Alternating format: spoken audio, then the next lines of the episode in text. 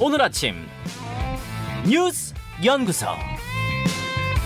오늘 아침 뉴스의 맥을 짚어드리는 시간 뉴스 연구소. 오늘도 두 분의 연구위원 함께합니다. 씨비에스 김광일 기자, 김준호 변호사, 어서 오십시오. 안녕하세요. 예, 오늘 첫 뉴스 뭔가요? 대통령에게 듣는다. 윤석열 대통령 취임 백일 기자회견. 오전 열 시부터. 네, 열 시부터 사십 분까지, 열 시 사십 분까지 합니다. 취임 백일 대통령에게 듣는다라고 써진 걸개가 연단 뒤편에 이제 이미 걸려 있고요. 네. 청와대 출입 기자들이 여기 들어가고 한 사십 분 정도 하게 되는데 대통령이 그중에서 모두 발언을 한 십오 분을 한대요. 음. 그러면 이제 질의응답은 실질적으로 한 이십 분 정도, 많아야 이십 분 정도, 한 십오 분에서 이십 분 정도 될 거고. 그러면 사십 분 되면 다 끝나는 거예요? 네, 그러기로 어, 약속이 그러니까 돼 있습니다. 질문의 숫자를 정하는 게 아니라 시간을 정하는 방식이군요. 네, 그리고 음. 만약에 앞에 윤석열 대통령이 모두 발언을 길게 하면 질의응답 시간은 더 줄어들 수밖에 음, 음. 없게 되고, 그래서 한 질문 한 열 개 정도 오가고 끝날 것 같습니다. 예. 주목되는 건 이제 지지율 떨어진 거 어떻게 극복할 거냐 이런 대목인데, 네.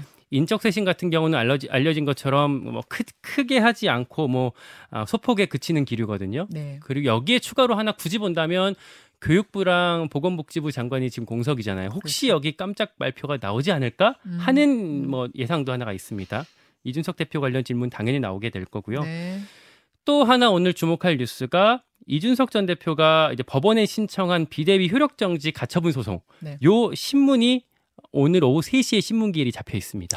그 신문이 있고 나면 이르면 오늘 중으로 결과가 나올 수도 있는 거예요? 판사 마음인데 아주 빠르면 오늘 할 수도 있죠. 아.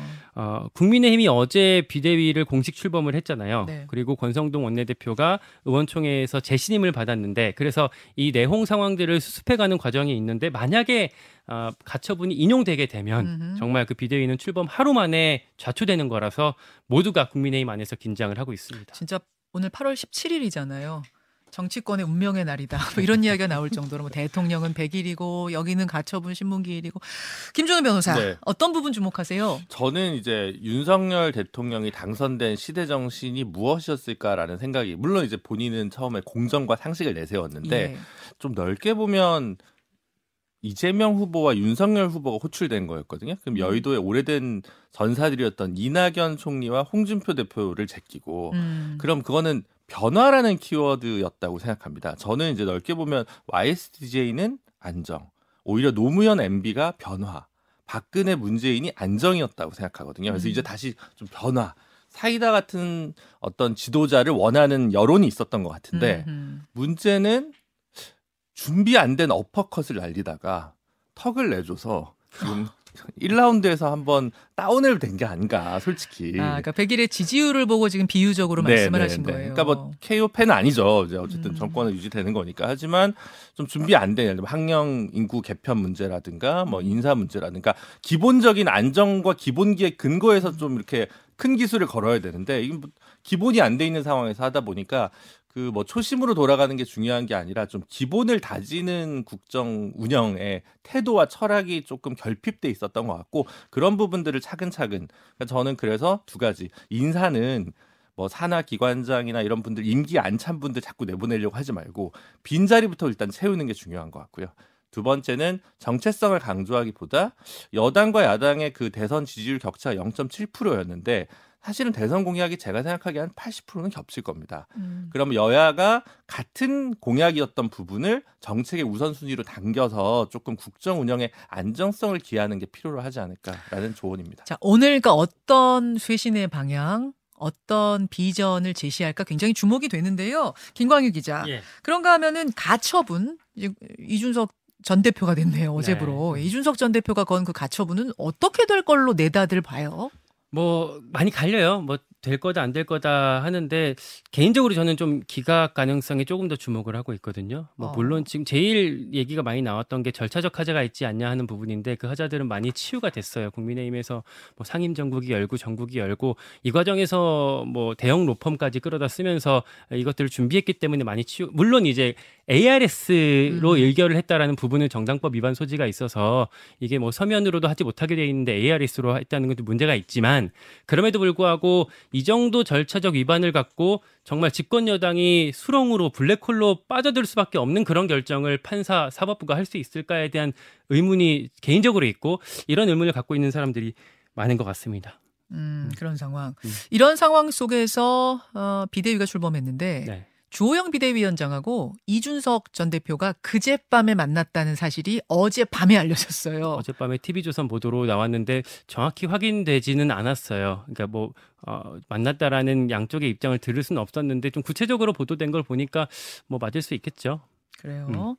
그거는 어떤 또 해결의 실마리가 될 수 있지는 않을까라는 생각 들긴 하는데 잠시 후에 국민의힘의 중진 나경원 전 의원 저희가 초대를 했습니다. 뭐 이야기 좀 들어보기로 하고 김준일 변호사님, 네.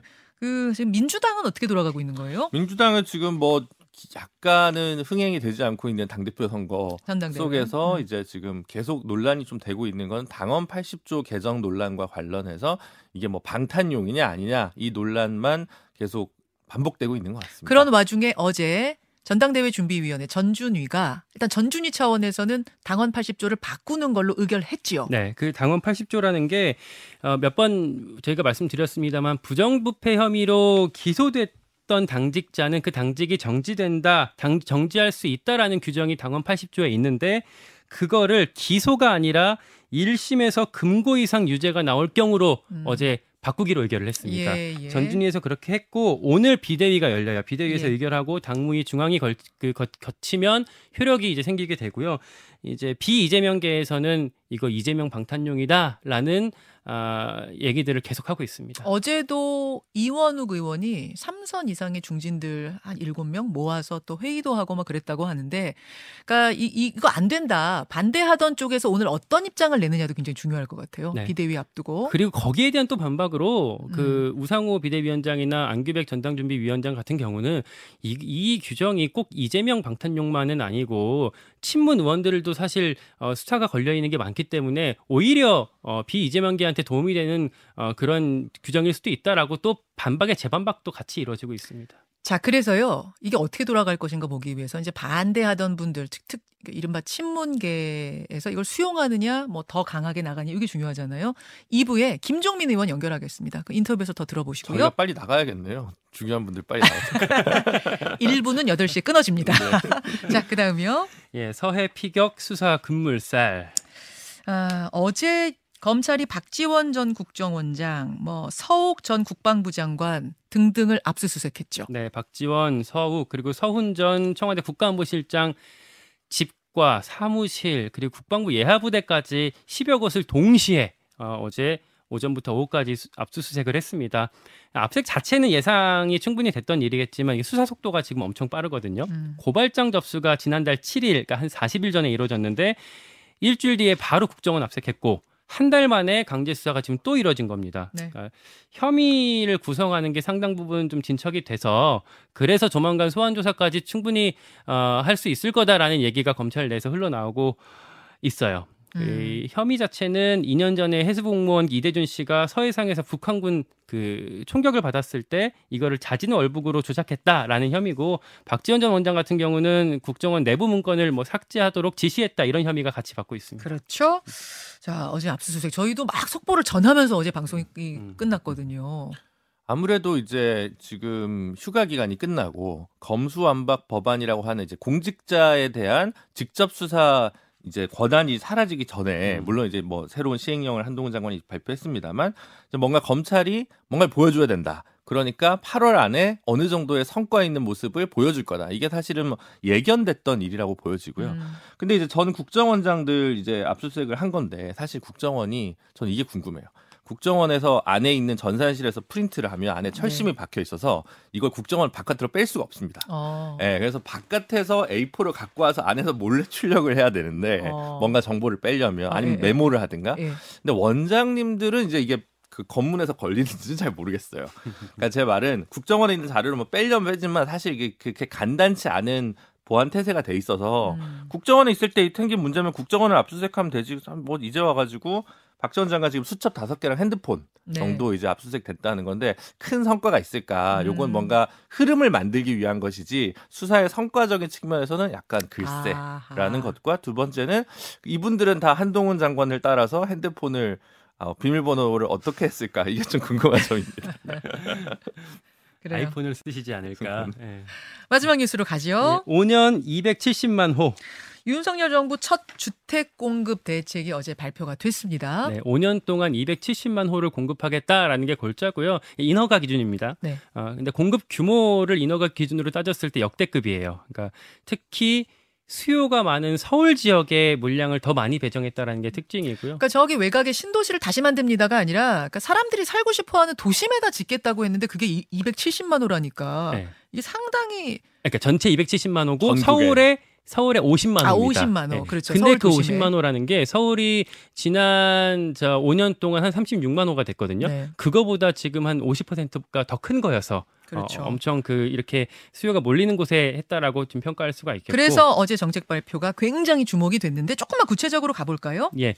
근데 이게 이제 정부가 만약에 부지를 선정하고 이렇게 하게 되면은 절차를 넘어가는데 시간이 되게 걸리 오래 걸리거든요. 음. 예전에 뭐 과천에다 그걸 짓는다고 했다가 철회했다가 이런 논란들이 계속 길어졌던 것처럼 그게 어려운 건데 그래서 이번엔 아예 민간 주도로 하고 인허가 절차를 대폭 줄이는 음. 그런 방향으로 판, 판을 깔아주기로 어제 발표가 됐습니다. 이제 이 말은 결국에는 재개발, 재건축 좀 하, 쉽게 하도록 그 열어주겠다라고 의미할 수가 있겠고 근데 이제 시장에서는 원래 이제 어, 재건, 재건축 규제를 풀게 되면 집값이 좀 오를 수 있다 이런 예상들도 많았었는데 근데 이번에 구체적으로 뜯어보면 그 예상치보다는 공공택지의 비중이 컸거든요. 음. 그리고 그 집값을 자극할 만한 규제들은 당장 발표하지 않고 좀 구월 이후로 미뤘어요. 예. 그래서 당장의 시장에 영향을 미칠 것들은 좀 제한적이다라는 평가가 어제 오늘 나오고 있습니다. 자, 여러분 여기서 이제 주목하실 건 이게 지금 인허가 기준으로 오 년 새 이백칠십만 원 거예요. 네. 근데 재건축 같은 거 해보신 분들은 알겠지만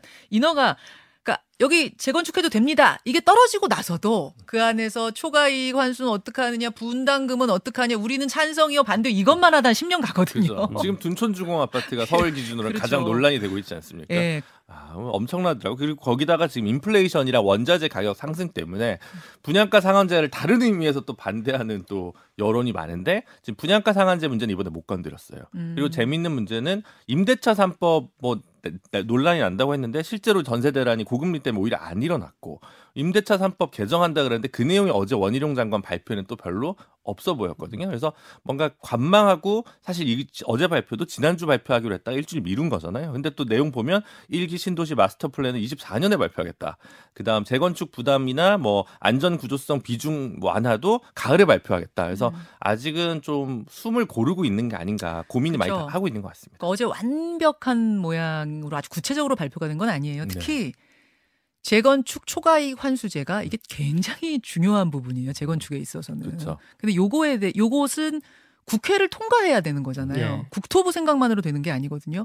이 제초법이라는 것이 결국은 통과가 돼야 야, 우리 단지도 가자. 재건축. 아니요, 난 반대요. 이 부분이 정리가 되는 거라서 결국 그것까지 봐야 돼요. 국회 통과 여부. 야당을 설득해, 설득해야 되는 측면이 있고 그리고 신도시 관련해서도 어, 일 기는 이천이십사 년 그리고 이 기 신도시는 광역버스, 엠버스, 삼 기 신도시는 지티엑스를 뭐 당기겠다 이런 얘기들을 했는데 지난번에 그 원희룡 장관이 윤석열 대통령한테 업무보고 했던 그 내용과 크게 달라지지 않은, 않았던 측면이 있어서 뭐 어제 하루에 나왔던 결정들이 뭐 크게 뭔가 뭐 시장이 크게 유동치거나 그렇게 바로 흘러가지는 않을 것 같습니다. 다만 문재인 정부의 부동산 정책과 반대 방향으로 방향을 잡았다는 것만은 분명합니다. 네. 여기까지 수고하셨습니다. 고맙습니다.